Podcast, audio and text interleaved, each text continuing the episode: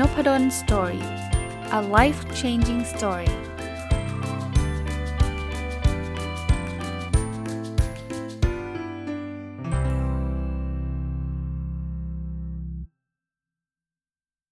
สวัสดีครับ ยินดีต้อนรับเข้าสู่นพดล Story Podcast นะครับก็วันนี้วันอาทิตย์นะครับ ก็ต้องบอกว่ายินดีต้อนรับเข้าสู่รายการ My Books นะครับ เป็นรายการที่ผมเอาหนังสือ เล่มที่ผมเขียนเองมารีวิวแบบละเอียดนะ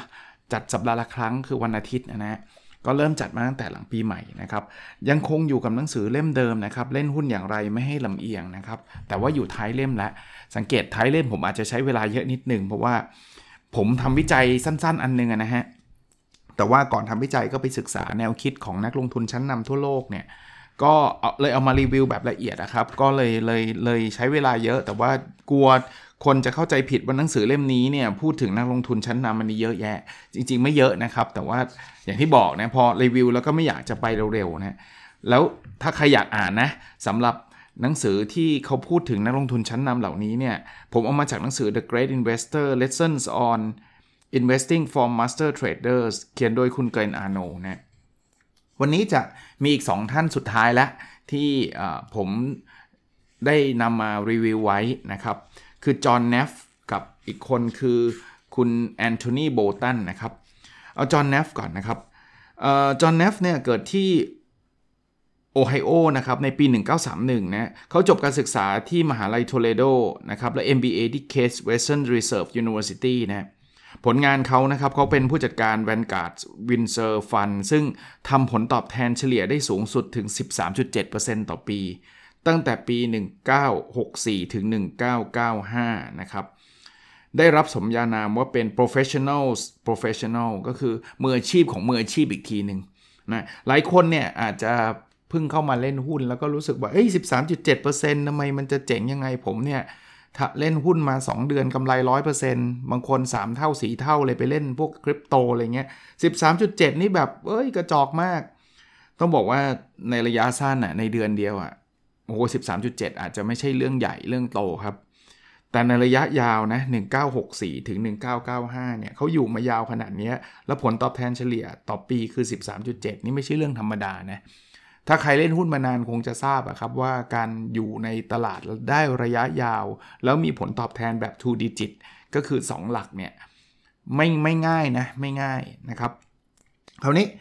แนวคิดการลงทุนของจอห์นเนฟ มี 12 ข้อนะ มีอะไรบ้างแล้วมาลองมาไล่เรียงกันนะครับ ถือโอกาสว่าหนังสือเล่มนี้พูดถึงความลำเอียงในการลงทุนก็จริงนะครับ แต่ว่าเรามาเรียนรู้จากผู้ที่ประสบความสำเร็จกันนะครับ ข้อที่1นนะครับ ค้นหาหุ้นที่ไม่ค่อยเป็นที่นิยมมากนัก แต่เป็นหุ้นที่ปันผลดี และมีการเติบโตของกำไร และมีราคาต่อกำไรต่อหุ้นคือ PE เนี่ยต่ำโอ้โห เยอะเลยนะ อย่างแรกเขาไม่ชอบหุ้นคิด หุ้นที่แบบว่า Talk of the Town เนี่ย จอห์นเนฟไม่ค่อยลง เขาอยากจะลงทุนในหุ้นที่ไม่ค่อยนิยมมากนัก ถามว่าทำไม ราคาครับ เพราะว่าถ้าไอ้พวกคอทิสนะ อาจจะเป็นบริษัทที่ดีกำลังเจ๋งแต่ราคามันมักจะไปไกลนะ แต่ไม่ค่อยไปที่นิยมเนี่ย โอกาสที่มันจะ under value ก็คือ ราคาจะต่ำกว่ามูลค่าเนี่ยจะมีสูงกว่า แต่เขาชอบหุ้นที่ปันผลด้วยนะแล้วก็มีการเติบโตของกำไรด้วย แปลว่าไม่ใช่นิ่ง ๆ เงียบ ๆ แบบเฉย ๆ แล้ว กำไรก็ไม่ค่อยดีเท่าไหร่ หรือว่าปันผลก็ไม่มีไม่เอาครับ คือหาเพชรในโคนตมอารมณ์แบบนั้นนะซึ่งหุ้นแบบนี้เนื่องจากมันไม่ได้เป็นที่นิยมมากนักเนี่ย PE อาจจะต่ำแต่ไม่ใช่ PE ต่ำ PE คือ price per earning นะครับ ราคาต่อกำไรต่อหุ้นเนี่ย PE ต่ำมีหลายสาเหตุนะ ต่ำแบบเป็นเป็นหุ้นตะวันตกดินนะคือกำลังจะเจ๊งอยู่แล้วก็ต่ำนะ แต่ว่าอันนี้คือเพชรในโคนตมอะ่ะที่มันยังต่ำอยู่ได้เพราะคนยังไม่ค่อยนิยมไงยังไม่ค่อยรู้จักมากนักไง หุ้นแบบนี้เจ๋งนะครับ 2. ครับถือหุ้นที่อยู่ในอุตสาหกรรมที่เราทำงานอยู่ หรือเป็นธุรกิจที่เราคุ้นเคย คือจริงๆแล้วไม่จำเป็นต้องเป็นในบริษัทเราเท่านั้นนะ แต่เพียงแต่ว่าประเด็นมาอยู่ที่เราคุ้นเคยไงที่เขาแนะนำว่าเราไปถือหุ้นในอุตสาหกรรมที่เราทำงานอยู่ เพราะว่ามีโอกาสที่เราจะคุ้นเคยกับอุตสาหกรรมนั้นเนี่ยได้ดีกว่าคุณไปซื้อหุ้นในอุตสาหกรรมที่คุณไม่คุ้นเคย ผมเคยเล่าให้ฟังอยู่ทีหนึ่งนะครับ ผมเคยไปซื้อหุ้นที่มันอยู่ในธุรกิจประกันนะ ซึ่งไม่ต้องบอกว่าตัวไหนหรอกนะครับ แต่ว่าผมไม่คุ้นเคยกับธุรกิจเนี่ย ตอนซื้อก็ก็ด้วยเหตุผลแบบไปอ่านงานจริงๆ ไปอ่านงานของวอร์เรน บัฟเฟตนั่นแหละนะครับ อ่านเอ้ยชอบเว้ยธุรกิจนี้มันน่าจะดีนู่นนี่นั่น แต่ปรากฏว่าไม่ค่อยประสบความสำเร็จสักเท่าไหร่ ถึงแม้ว่าจะไม่ขาดทุนนะ แต่ว่ามันก็ไม่ได้กำไรอะไรมากมาย เพราะว่าผมไม่ได้คุ้นเคยกับอุตสาหกรรมนี้ คราวนี้จริง ๆ ไม่คุ้นเคยซื้อได้ไหมแปลว่าเราต้องไปทำงานบริษัทประกันเท่านั้น ถึงจะซื้อหุ้นประกันหรอคำตอบคือไม่ใช่ครับ จริง ๆ ไม่คุ้นเคยก็ศึกษาได้ แต่เพียงแต่ว่าผมก็ศึกษามาระยะหนึ่งแล้วผมรู้สึกว่ามันก็ยังไม่ใช่ทางอะ่ะ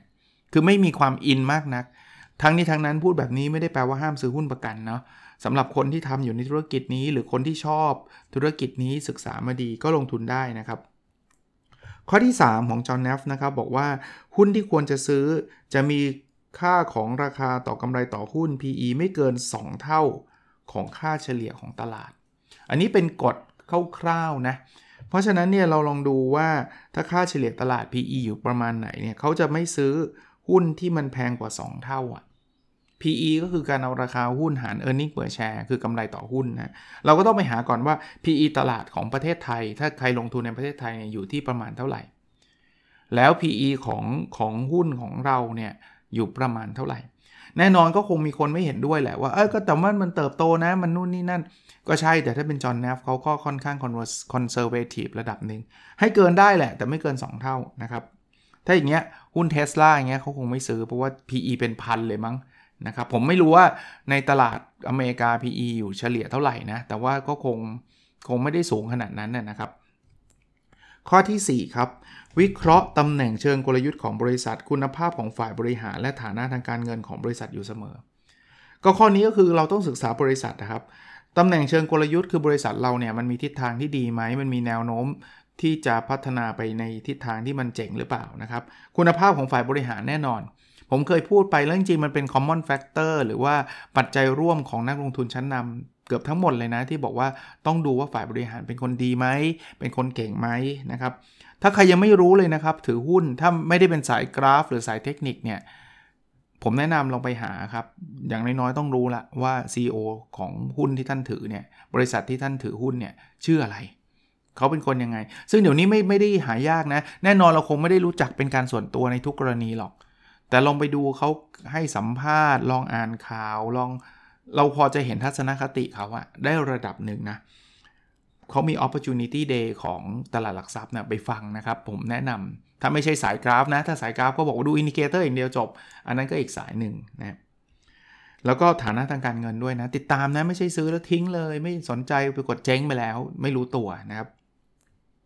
ข้อที่ 5 ครับ เป็นคนที่มีความมุ่งมั่นอดทน มีจิตใจที่เข้มแข็งและชอบไตร่ตรอง คือซื้อหุ้นเนี่ยต้องไม่ลำเอียงต้องไม่เหมือนเหมือนเหมือนหนังสือชื่อหนังสือเล่มนี้ครับเล่นหุ้นอย่างไรไม่ให้ลำเอียง เพราะว่าถ้าเกิดซื้อหุ้นแล้วแบบเซนซิทีฟมากเนาะเราใช้ความรู้สึกล้วนๆ ส่วนใหญ่จะเจ๊งนะเขาถึงบอกว่าอดทนหน่อยมุ่งมั่นหน่อย ระยะยาวเราต้องกำไรนะระยะสั้นอาจจะขาดทุนไม่เป็นไร ถ้าเราศึกษามาดีละเข้มแข็งไตรตรองนะแต่ก็ไม่ได้แบบยึดติดว่าฉันซื้อแล้วฉันต้องไม่ขาย 20 ปี จนกระทั่งมันเจ๊งไปเลย อย่างนั้นก็ไม่จริงไม่ใช่นะครับ ข้อ 6 ทราบเรื่องราวที่ผ่านมาของตลาด ชอบพิจารณาอารมณ์ของตลาด และมูลค่าที่เปลี่ยนแปลงไปตามเวลา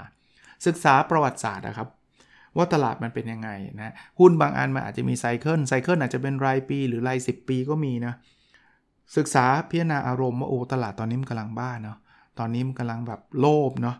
แล้วก็มูลค่าต่างๆ ที่มันก็มันไม่มีอะไรหรอกครับที่คงที่นะมันก็เปลี่ยนไป หุ้นบางบางตัวบริษัทบางอันเนี่ยเมื่อ 10 ปีที่แล้วเนี่ยฮอตฮิตมากเดี๋ยวนี้กลายเป็นแบบเละเลย ในทางกลับกันก็อาจจะมีบางบริษัทเมื่อ 10 ปีที่แล้วดูแบบโอ้ยจะตาย แต่ตอนนี้อาจจะดีก็ได้นะครับ ข้อที่ 7 นะครับ ไม่ซื้อขายหุ้นบ่อยนักอ่าอันนี้ชัดเจนนะครับ เขาไม่ได้เป็นสายเทคนิคสายกราฟ เพราะฉะนั้นเขาไม่แนะนำให้ ซื้อพรุ่งนี้ขายมาลืน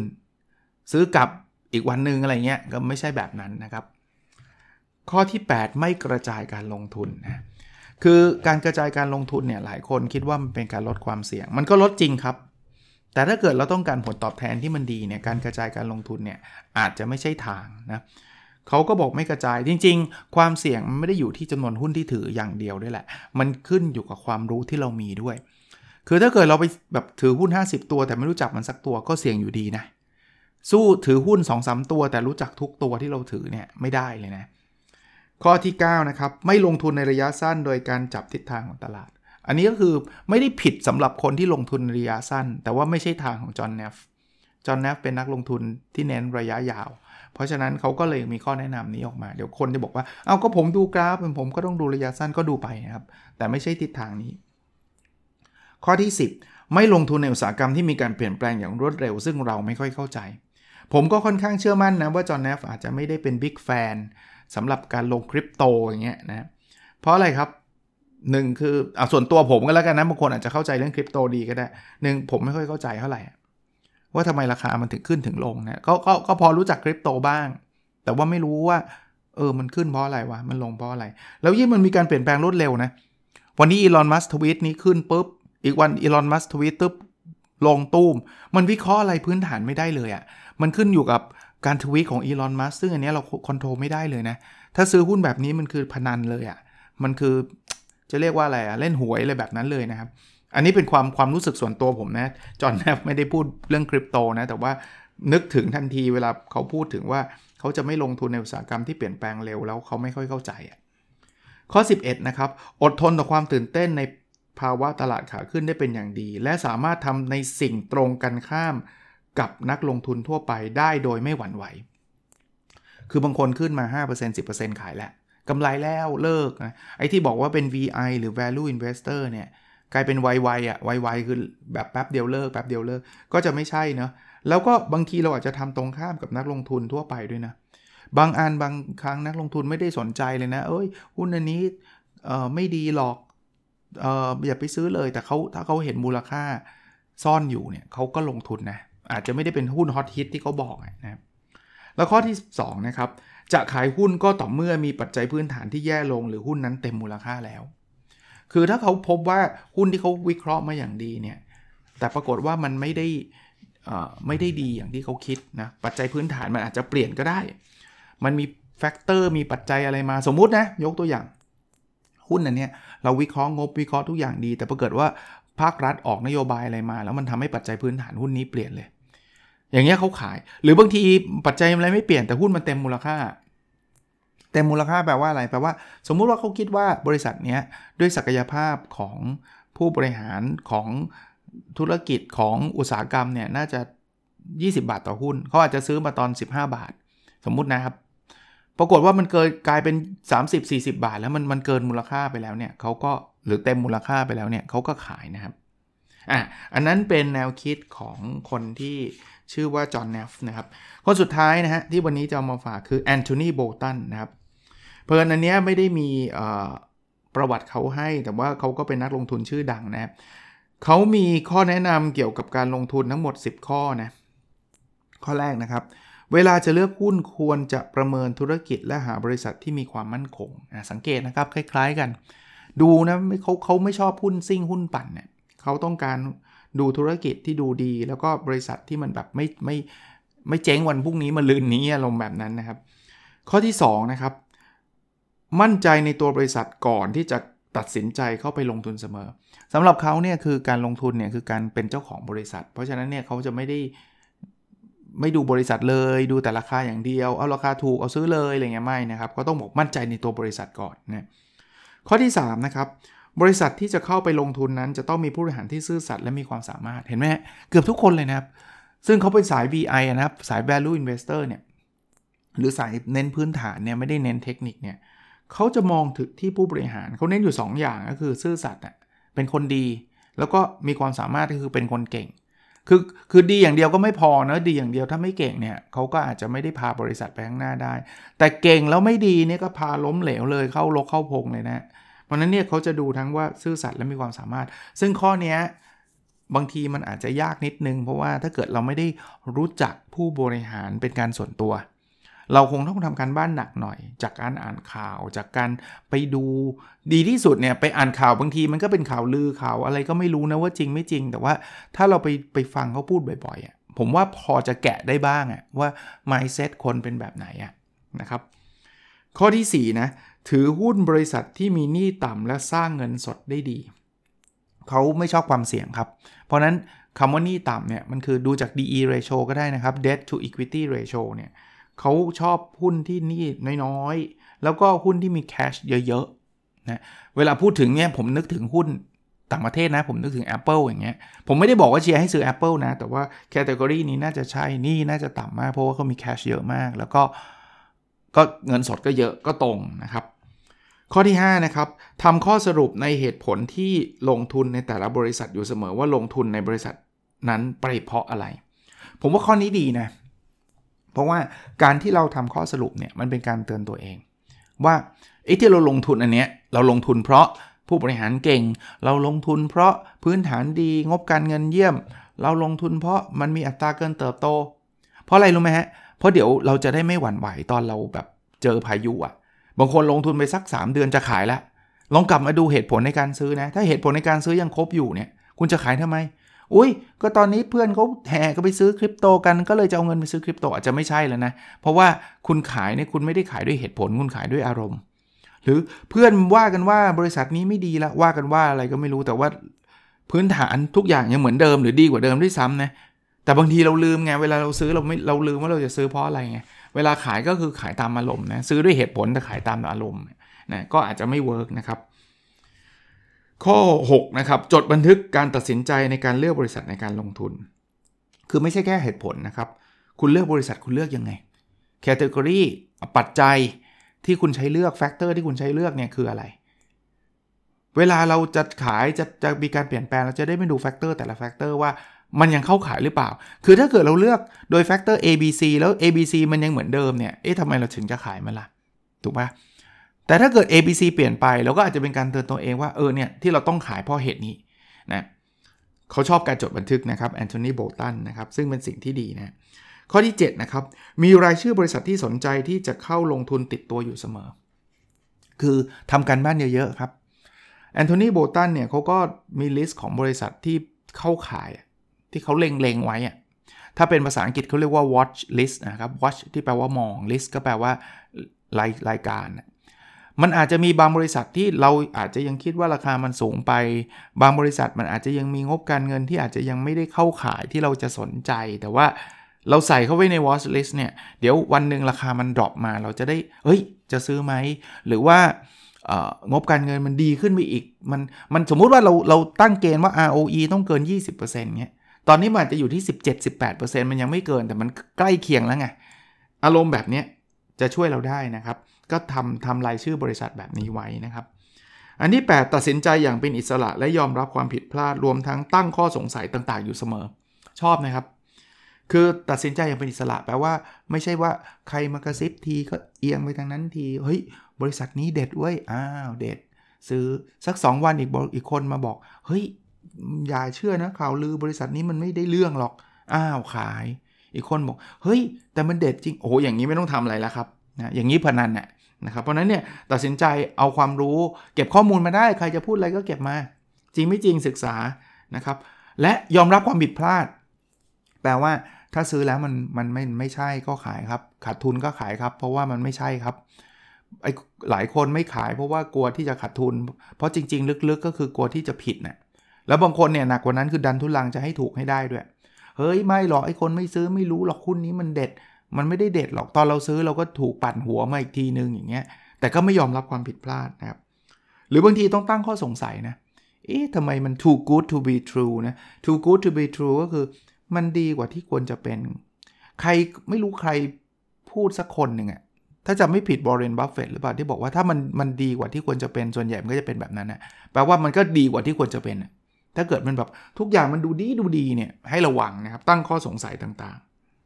ข้อ 9 วันนี้ก็เหมือนกับหลาย ๆ คนนะไม่คาดเดาตลาดและเศรษฐกิจในระยะสั้น เพราะเขาไม่ได้เป็นสายเทคนิคนะครับ แล้วเขาก็เชื่อว่าการคาดเดาเศรษฐกิจในระยะสั้นเนี่ยทำได้ยากด้วยนะครับ แล้วข้อ 10 นะครับ เปิดใจกว้างเพื่อรับข้อมูลที่ขัดแย้งกับการลงทุนของเรา และน้อมรับคำวิพากษ์วิจารณ์อยู่เสมอ คือเวลาเราลงทุนเนี่ยก็อาจจะมีคนมาพูดบอกว่าอันนั้นนะระวังนะ อันนี้ระวัง คือไม่ใช่ว่า เราจะบอกโอ้ยแกเป็นใครวะฉันน่ะลงทุนมาในตลาด 20 ปี ฉันน่ะเป็น professor นะเว้ย ฉันน่ะเก่งในเรื่องเรื่องนี้ ฉันไม่ฟังเธอ หรือฉันเป็นนักนักลงทุนระดับท็อป ฉันเป็น fund manager คือเขาบอกเขาเปิดใจกว้างครับ แล้วบางทีมันมีข้อคิดเห็นที่อาจจะแย้งกับความความเชื่อของเราก็ได้ แล้วหลาย ๆ ครั้ง คนที่แย้งมาก็อาจจะมีประเด็น หรือเราอาจจะผิดก็ได้นะ เพราะฉะนั้นถ้าเรายิ่งเปิดใจกว้างเราจะเก่งขึ้นนะครับ ก็เป็นนักลงทุน 2 คนสุดท้ายที่เอาความคิดของท่านมาฝากในวันนี้นะครับ สัปดาห์หน้าน่าจะจบแหละ เพราะว่าเดี๋ยวผมจะรีวิวไอ้เรื่องงานวิจัยของผมที่เหลืออยู่นะครับ แล้วก็หนังสือเล่มนี้ก็น่าจะหมดลงนะครับเล่นหุ้นอย่างไรไม่ให้ลำเอียงนะผมเน้นอีกทีมันเป็นเรื่องความลำเอียงในการตัดสินใจ แต่ว่าถ้าท่านฟังผมรีวิวเนี่ยมันกลายเป็นว่าไอ้รีวิวเรื่องของความคิดนักลงทุนชั้นนำมันมันใช้เวลาหลายตอน เดี๋ยวมันจะ คนจะเข้าใจผิดว่าเอ้ยหนังสือเป็นเรื่องของการศึกษานักลงทุนชั้นนำไม่ใช่นะครับ มีประมาณสัก 5-6 หน้าเองนะจริงๆ เป็นเรื่องความลำเอียงเป็นหลักนะครับ คนที่สอบถามมาตลอดก็ที่ CX น่าจะมี หรือไม่ก็ Digital Book ที่ To Read นะครับ เลข 2 แล้วก็ IEAD Read นะครับ หวังว่าจะเป็นประโยชน์อีกครั้งนะครับ เรื่องโควิดก็อย่าเพิ่งวางใจนะ วันก่อนเห็นใน Facebook บอกว่าฉีดครบ 2 ครั้งแล้วจะถอดหน้ากากแล้วโอ้โหใจเย็น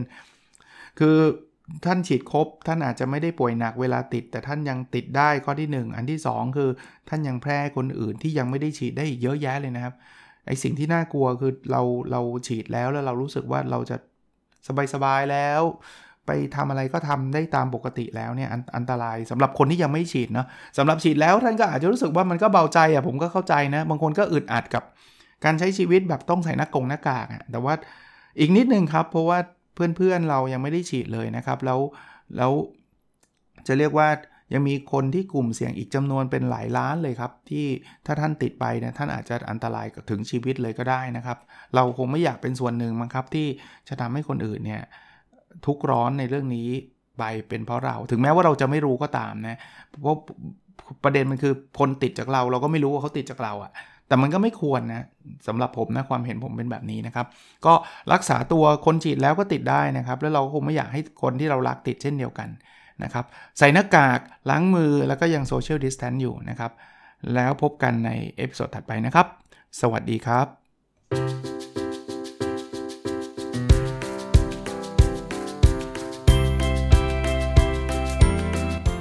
n o p a d o n Story